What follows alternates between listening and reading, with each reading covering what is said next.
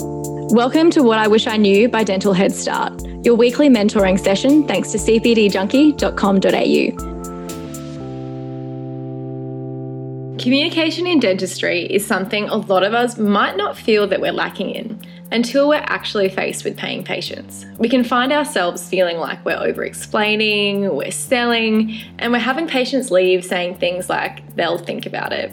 Today on the podcast, we have Dr. Cigdem Kipel, and she shares some tips on communication and building rapport with patients. Her tips are efficient, practical, and they still come across as natural and show real empathy and care for the patient.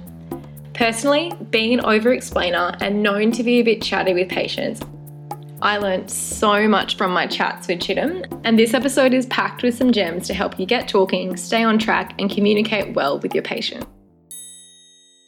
I'd love to share with you some of the three, two or three things that that I learned, like the common things that I learned. I think there's one really big one.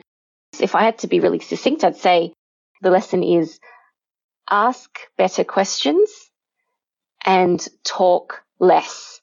Now, you can imagine how hard it is for me. I'm a talker, but I think the biggest thing I learned was about how to structure my patient communication to get them talking more. So at our practice, we call this handing over the microphone.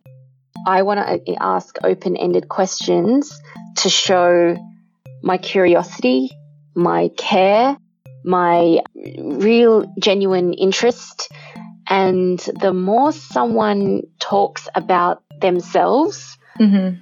the more trust they have in you, the more ownership they have about the problems that they're describing, the easier everything becomes. The relationship is stronger. So, for those dentists who are talkers like me and really struggled with this, these days I never let myself talk too much without stopping to let the patient chime in. So, if I'm explaining a condition that they have and I'm talking for more than 20 seconds, I will stop and say, Am I making sense so far, or is this something that you were aware of previously? Just stopping every now and then to ask them to chime in. Yeah, so just get them talking more. Yeah. And what about for people, I guess, who aren't talkers, who are maybe on that other end of the spectrum? Yeah, yeah. So there are actually a great list of open ended questions you can jot down in advance. So if you actually had to write down exactly the subjects you'd cover and the questions you asked, they can be all of those what we call like drill down questions. You know, I always start with, Welcome, Jane. I understand that, you know, you spoke to Amy, our receptionist, and she said that something on the upper left has chipped. But if it's okay, I'd love to get you to start from the very beginning and tell me about your your past dental history, your experience, anything you've had done leading up to what it is that's bothering you now. And that's like I lean back, I get my popcorn, mm-hmm. and I start listening. And as that patient's talking, I keep them, I keep them talking by probing in and drilling down into things that they said. I'm like, okay, and when did you first notice that? And has that changed since then? And I'm curious about what that felt like and how, you know, how long ago did, did that happen? So I want them to do the majority of the talking. So if I talk, it's only because I'm asking a question. Yeah, no, I really like that. It sounds natural. It's not, you know, sometimes I think you go to these communication courses and you feel like you're getting a script and it just doesn't flow out. But I think what you said was really nice there. Yeah, yeah, and if you're not a talker, you could literally just start with that opener, which I do for everybody. Yeah. And let it naturally take its course because you will cover a lot of a lot of things. So the only thing you need to script or jot down is maybe an opener mm-hmm. and then other questions to keep them continuing to elaborate on yes. on their history. Yeah it won't just be about clinical, you know, it'll go into their personal situation, their life, their job. It's really great for establishing a, a good relationship. Yeah, definitely. And did you find when you first started out um, doing any observations with dentists within your practice to learn how other people did things? Was that helpful?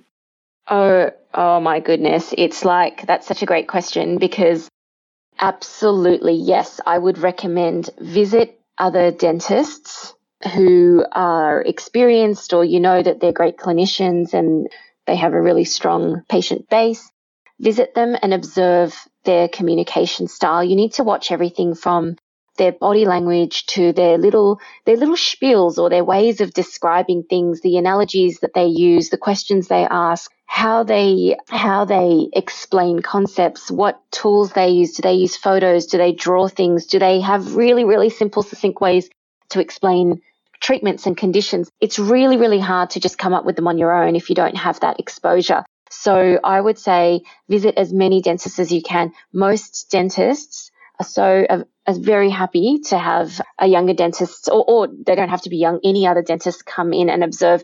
I certainly did that on my days off. I would if I referred a patient of mine to a specialist, I would ask the specialist if I could attend that appointment as well.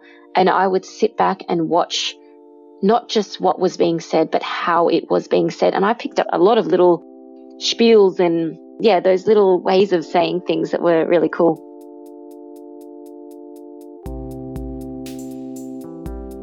I just want to take a moment to thank our sponsor and ask a question.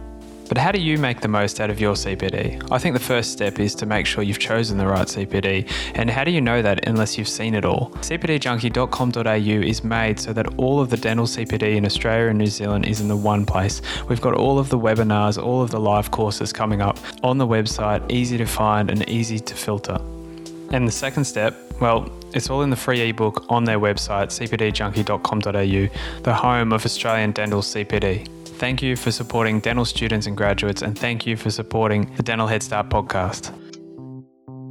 Do you have a favourite dental analogy that you love when you get the opportunity to use? I definitely have a way of explaining every main condition and every main treatment in a succinct sort of one sentence explanation. So it could be so a crown is like a cover or a cap that protects and overlays the tooth so that it envelopes a split in that tooth so that when you chomp up and down, you can chomp knowing that it's unlikely to be split any further. Now, it's really hard for me to explain that just through words, but you can imagine that as I'm just as I'm explaining with my hands, it'll be different. For everyone at home, I'm seeing some great hand movements. so it's making sense from my end. Yeah, I, would I'd recommend um, write write down like a little way of explaining everything from from perio. Perio is actually a tricky one to explain. To actually, I'm in the market for a new spiel for perio. So if anyone has one, please send it my way. Because our patients don't understand what perio is, and they can't visualize what a pocket is or that it even exists. Yeah. You know, if you've ever flossed someone's teeth and let it slip into the pocket, they'll be like, oh my God, I didn't even know that place existed.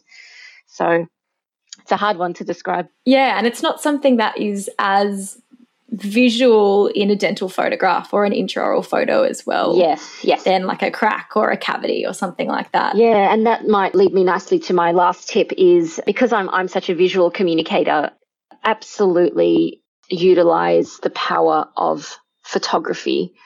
I cannot, that's the one thing, instrument that I cannot work without is a camera. Um, and I'm happy for that to be a DSLR camera or I simply, I use an intraoral camera a lot just because it's instant and yeah, really um, quick to explain things. But um, uh, uh, communicating and knowing how to ex- use the power of photography to explain conditions really massively helps patients to take ownership of what they've been diagnosed with. And there is absolutely, once they've understood that they have a condition, they have the control and the power to make a better t- decision for themselves. That is so true. As soon as you show something to the patient, they are just like, ew, is that my tooth? It almost evokes that emotional reaction in them that I guess makes them want to do something. Yeah, and you can you can I mean with the same principle you can get them talking. If they say, "Ew, what like that's awful." You could say, "Well, what I'm curious what made you say that or think that?" And you know, you can also do things like oh, oh another great tip is always point out an example of healthy tooth and why it's yeah. healthy. If you have a photograph of an entire arch, you can start by saying, "Do you see this these three teeth here? Do you see their color, their shade, that creaminess coming through? This is an example of a really healthy tooth and a really great filling and a really nice crown. So this is the kind of thing we're looking for. Now, can you see the difference over here in this tooth? And stop talking. Let them let them say it. It's a principle called co-discovery. So it's being revealed to both you and the patient at the same time. Then you're not having to try to convince them of anything. You're co-discovering it together. Then the patient will be far more motivated to want to do something about it if they understand it. Yeah, I love that. One question that I had about communication is, and you kind of touched on it at the start when you said you love to talk. And I think a lot of new graduates that are a bit talkative will come out and they'll be able to get on with patients and have a good chat, but they'll be wasting away minutes. And I think that there's, you know, you feel like you need to talk to the patient and find out everything about their life to build rapport with them. But in reality, that's not always the case. Do you have any advice for a more effectively and efficiently gaining that rapport? Yes. So I think that, uh, this is a really good topic of conversation. In the past, I used to be one of those people I would I would be overly friendly and spend too much time on social chit chat. If I'm really honest with myself, it was because I was overcompensating for my lack of, of, of, confidence or clinical skill that I really wanted to make the patient like me. These days, you'll see me spend very little time on social chit chat, but I can basically express my care, my professionalism, my empathy in different ways. Okay. It's not just through social chit chat. So a piece of advice I have is just know that the quality of the rapport and the relationship you have with your patient is absolutely not proportional to how much time you engage in social chit chat. Of course, it's to some degree it's needed, but you want to be remembered as being professional and a skilled dentist, not just, oh, she's a really nice girl and, you know, she's so chatty. So if you want to be perceived as compassionate, as trustworthy, as professional, you can do this in other ways. And it's usually around how much you, you talk about the treatment. You can actually show passion for what you do by talking about them and their care. It's about the questions you ask.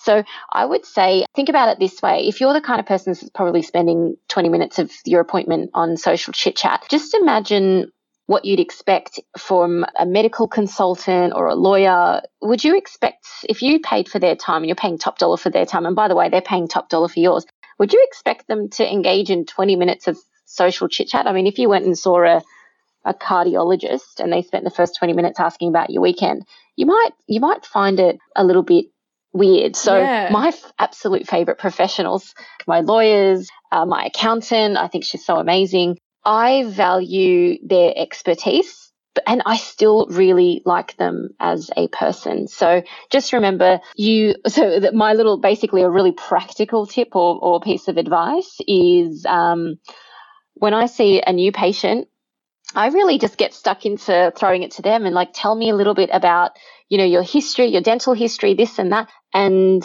if they say something like, "Oh yeah, so I had this crown done seven years ago," and if they and I say, "Okay, was that was that here in um here in Sydney or?" You know, they say no. It was where it was from London, where I'm from. I'm like, oh, great. So, how long have you been here for, etc. So you can tie it in in other ways. I don't go too much into that. When I'm done with my collecting all my history and doing my pre examination consultation, we start tipping the chair back. And I say, all right, so we're going to get started. We're going to do a really thorough exam, take some x rays. I'm going to tip the chair back.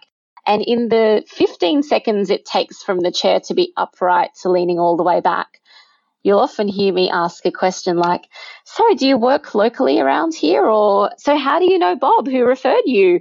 Or, that's our chit chat, chit chat, chit chat time. And once they're laying back, I'll say, that's fantastic. Yeah. And let's get into it. yeah, don't assume that just because you've only spent 15 seconds talking about their personal lives that they're going to think you're uncaring. You can express care and compassion in so many other ways.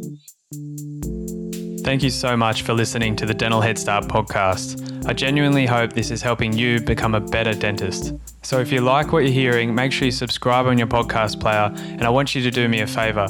I want you to go to social media and share something that you've appreciated from us with one of your friends. That's how the word gets out. That's how more people gain and benefit from what we're doing.